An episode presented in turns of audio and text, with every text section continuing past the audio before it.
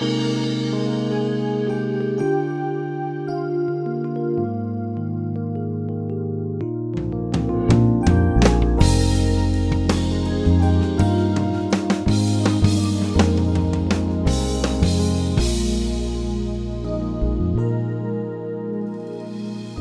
to Peace by Believing with Jon Redmond, Associate Pastor of First Baptist Church in Pasadena, Texas.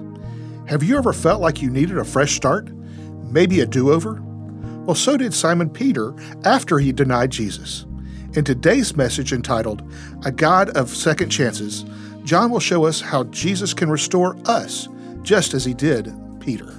I think about what Jesus said to Simon Peter right before he was crucified on that cross, he said, Peter, you are about to deny that you even know me. And Peter said, Lord, I would never do something like that. If I have to die because of my faith in you, I would rather die than to deny you. And yet, we know the story that Peter did deny that he knew Jesus on three separate occasions. He said, I don't know this man. And after that third denial, Jesus turned and looked at Peter, and Peter saw Jesus. They made eye contact. And Peter was so broken over his sin. The Bible says he wept bitterly. And Peter thought to himself, there's absolutely no way that God could ever use me again as a minister, as a preacher, as a disciple, as a follower of Christ, because this sin I have committed is so bad that even though I know God will forgive me, and even though God did forgive him, Peter still had a hard time forgiving himself. He had a hard time accepting God's forgiveness, and he thought his days of serving the Lord were over. Now, if you'll open your Bibles this morning to the Gospel of John, chapter number 21, that is the background for the passage of Scripture we're going to be studying this morning. Peter is forgiven. He knows Jesus has forgiven him, but he's thinking to himself, My life will never be what it could have been. God will never be able to use me like he could have if I had not committed this terrible sin of denying Jesus Christ. And so today we're thinking about the subject of restoration. Now, all of us here today believe in forgiveness, and we're so grateful that God forgives us of all of our sins. And we hear a lot about forgiveness, and we should. But we don't hear as much about this idea of restoration. That seems to be a topic you just don't hear talked about quite as much. But restoration is a very important teaching in the scriptures. Now, we're going to be in John 21 in just a minute, but I want to give you a scripture verse to write down. I want to read it to you, and then we'll go back to John 21. But write this verse down. In Galatians chapter 6 and in verse number 1, Paul is writing to a group of Christians in the region of Galatia. And basically, what Paul is saying to them is hey, none of us is perfect. We all sin. We all sometimes do things we know are wrong and, and we feel badly about it. And Paul was saying, in, in the body of believers there in Galatia, you're going to sin yourself, but also other people are going to sin, and they're going to do things that are not right. And when that happens, you don't need to judge them or point your finger at them or say, I told you so. None of that. Paul said, what you need to do is to be a restorer. You need to be a healer. You need to help fallen believers find their way back. So just write the reference down. Galatians 6 1, Paul said, Brethren, if a man is overtaken in any trespass, in other words, he's guilty of some sin, you who are spiritual, restore such a one in a spirit of gentleness, considering yourself, lest you also be tempted.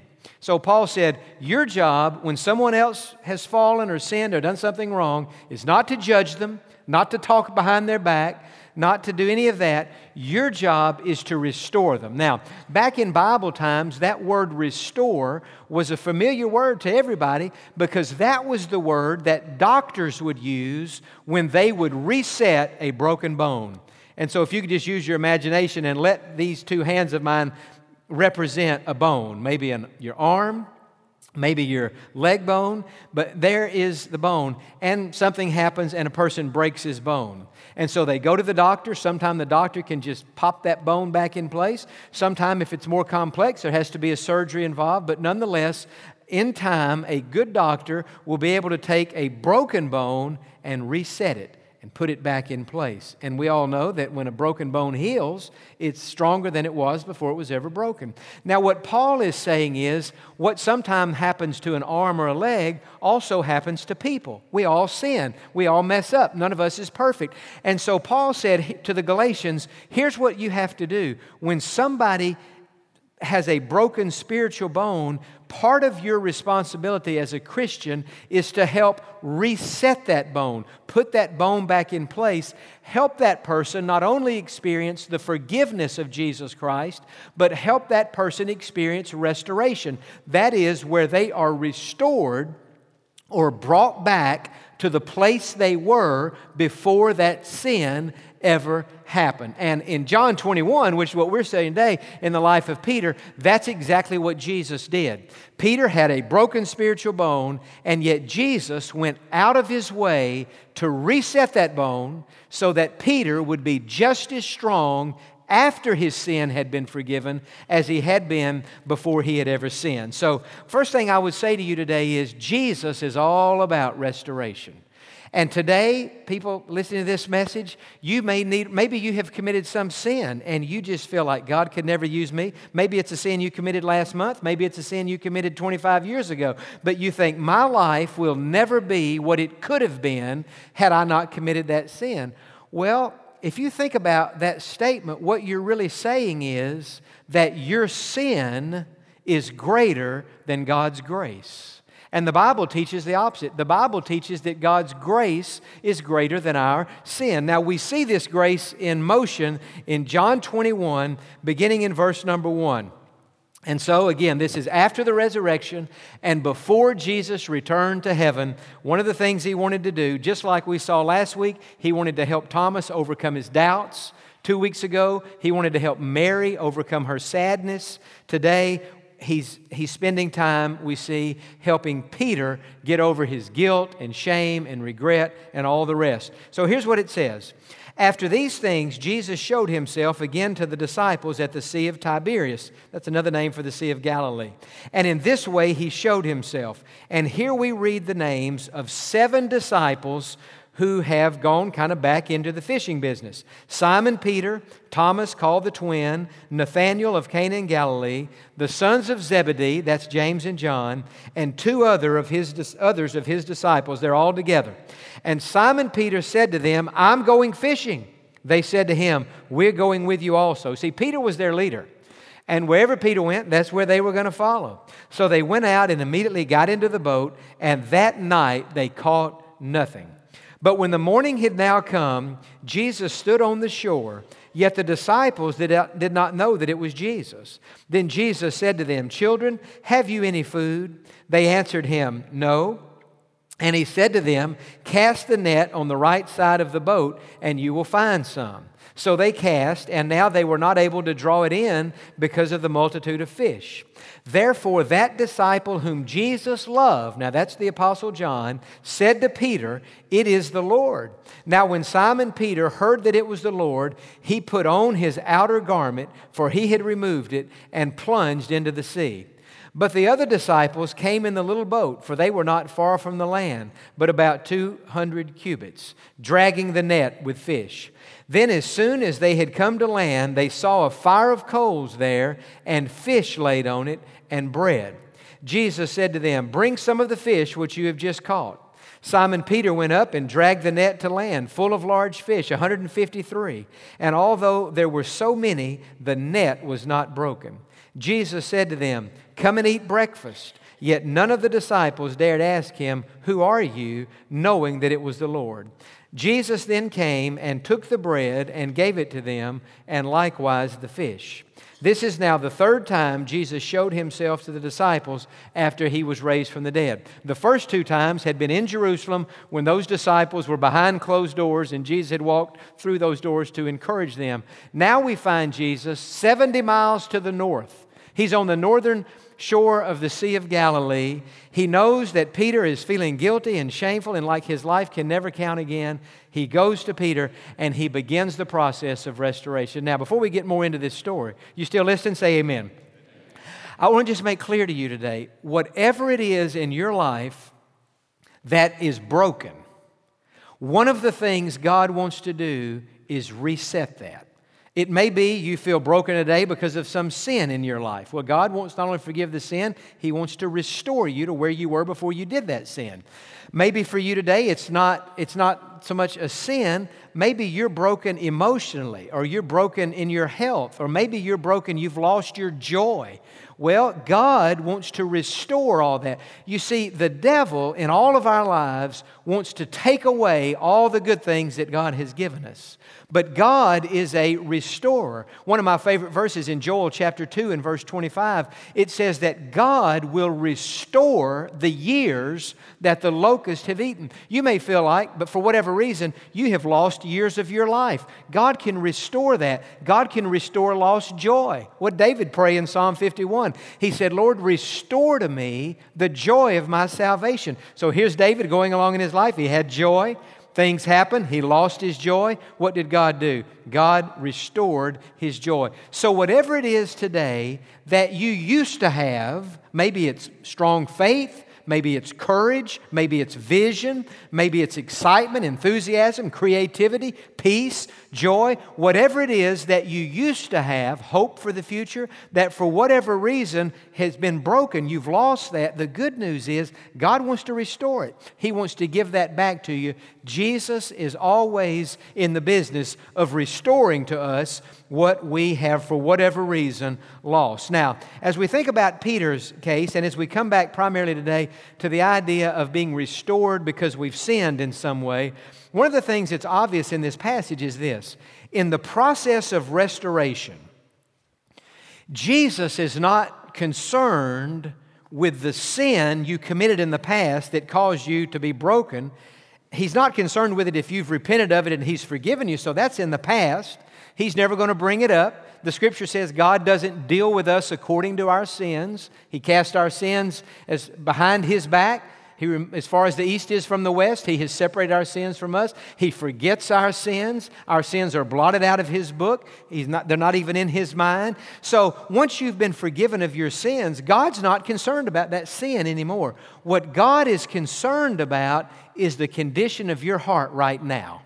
Now, think about that. You see, the, one of the reasons people stay broken is the devil keeps reminding you of some sin you committed back as a teenager or in college or whenever it was, and you just feel so bad about that. But if that sin's under the blood, that sin's gone, and Jesus says to you today, quit thinking about that sin. I'm not thinking about it. I've removed that sin. What I want you to focus on now is the condition of your heart. And that's what he did for Peter. Look in verse 15. So when they had eaten breakfast, Jesus said to Simon Peter, Simon, son of Jonah, do you love me more than these? And by the way, when he said these, more than likely he was talking about the fish. He's out there catching all these fish, 153 fish. For Peter, fish represented his job, his source of income, his financial security, his future retirement, I mean, this er, his whole life. Not only that, it represented his family because he and his brother Andrew were fishermen together, and certainly somebody who had fished as long as he had. It represented something he enjoyed doing. So we could say for Peter, fishing was not only his job; it was his hobby. And so Jesus said, Peter, here's what I'm interested in. I'm here to restore you. I've already forgiven you. I'm, in, I'm here today to put you back in the ministry, to make you back whole, to help you to understand that I have a future hope for you. I have things for you to do. You've got a life out there yet to live. But the thing I need to know is do you love me more than your job, than the money your job provides, the security your job provides? The retirement your job provides, and the enjoyment your job provides, and even the fact that you get to spend time with your brother while doing your job. See, what Jesus had, when Jesus first called Peter, and we'll see this a little bit later, he said to Peter, In order for you to follow me, you've got to leave all that. You've got to leave the fishing business, and, you and everything that that represents has now got to become secondary in your life to your love for me.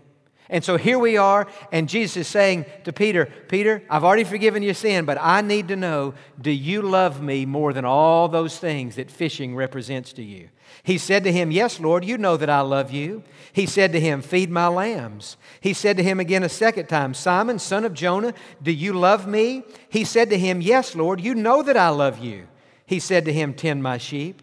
He said to him the third time, Simon, son of Jonah, do you love me?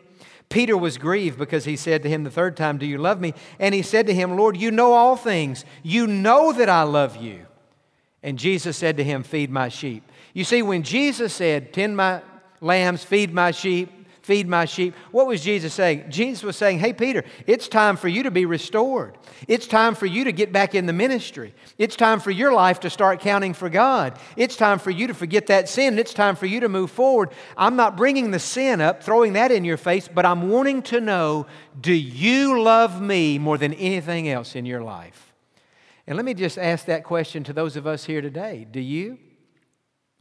Could you honestly say, that you love Jesus Christ more than you love your family, more than you love your job, more than you love the money from your job and the security from that, and the enjoyment of whatever hobbies you have out there.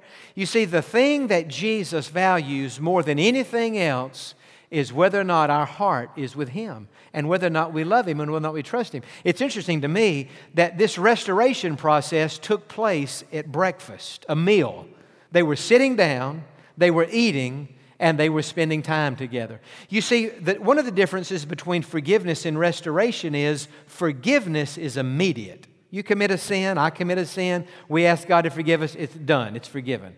But restoration is a process. It takes time. And so that's what Jesus was doing. He was taking time. He's eating with these disciples and he's saying to Peter, I just need to know what's most important to you. I need to know do you love me or do you love fishing? Where's your ultimate allegiance? And so that's all that's very important in the restoration process. So another difference between forgiveness and restoration, forgiveness is normally done in private.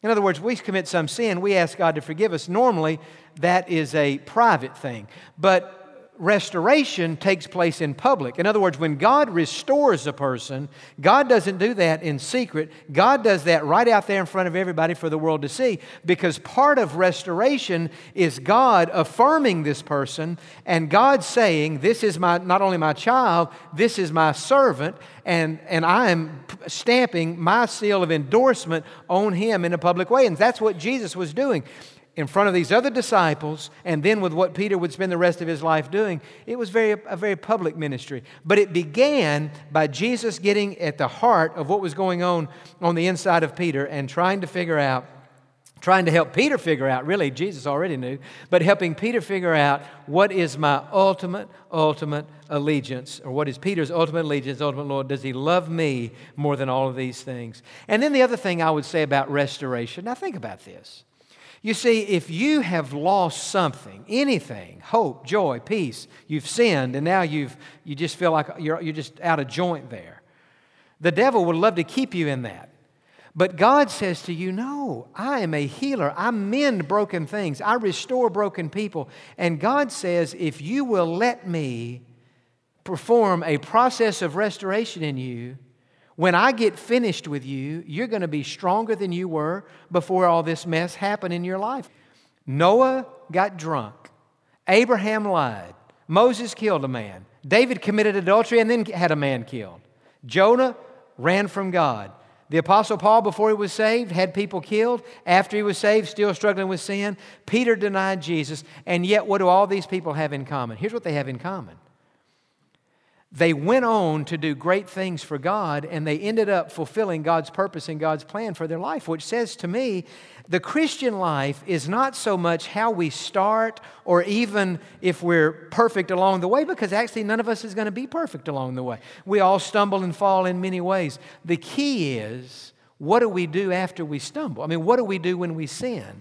Do we just let that sin just take us down? I was talking to our graduates at the service last Sunday night, and I was talking to them about purity, about being morally pure. And I made a comment to them that one of the parents of those kids came up to me later in the week and said, I really appreciate what you said. What I said to those kids was, I said, I challenge you as you begin your college years, make a commitment to be morally pure. And I said this I said, you know, for the sake of the argument, if you've already lost your purity during high school, it would be very easy for you to say, Well, I'm already not pure, And so I, I can never really be as pure as what I wish I would. And, and so since I've already messed up, now I have no incentive, and what difference does it make? And I might as well just go ahead and continue out there with some promiscuity in my life. See, that's how the devil gets in a person's mind.